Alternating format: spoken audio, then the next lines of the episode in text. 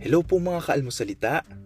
Sa ngalan po ni Father Luciano at sa lahat ng bumubuo ng aming team, maraming salamat po sa pakikinig at pagiging katuwang para gawing viral ang mabuting balita araw-araw.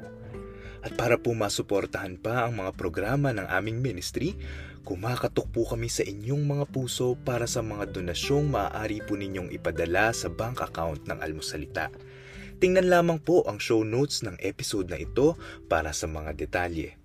At panghuli, please follow, like, and subscribe to this podcast para maging updated po kayo sa mga bagong episodes na aming ilalabas.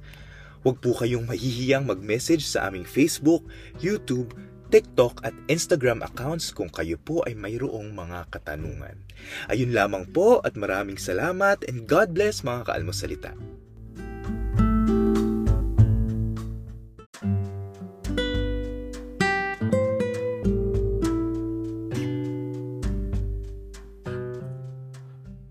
Magandang araw sa inyo mga kaibigan. Itong ating almusalita sa araw na ito, May 19. Ang ebanghelyo natin is John 16:20 to 23. Sabi ng ebanghelyo, Truly I say to you, you will weep and mourn while the world rejoices.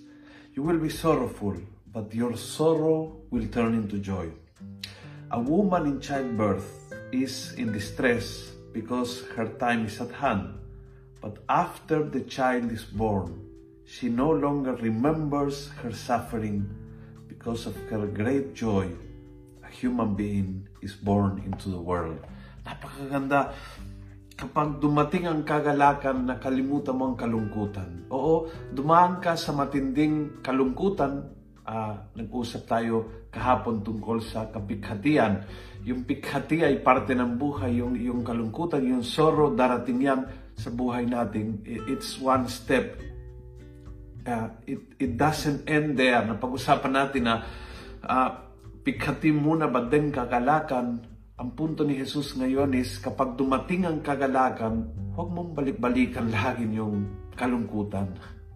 Huwag kang laging bumalik sa kung ano ang uh, kung saan ka nasaktan, kung ano ang ginawa laban sa iyo, kung kung ano ang uh, kaibigan na naging traidor, kung ano ang uh, tao na umabuso sa iyo, kung kung saan ka nasaktan, kung uh, sino ang tao nag-insulto sa iyo, kung di ka pinansin ni ganito, huwag, huwag balik-balikan lagi yung bukal ng pighati.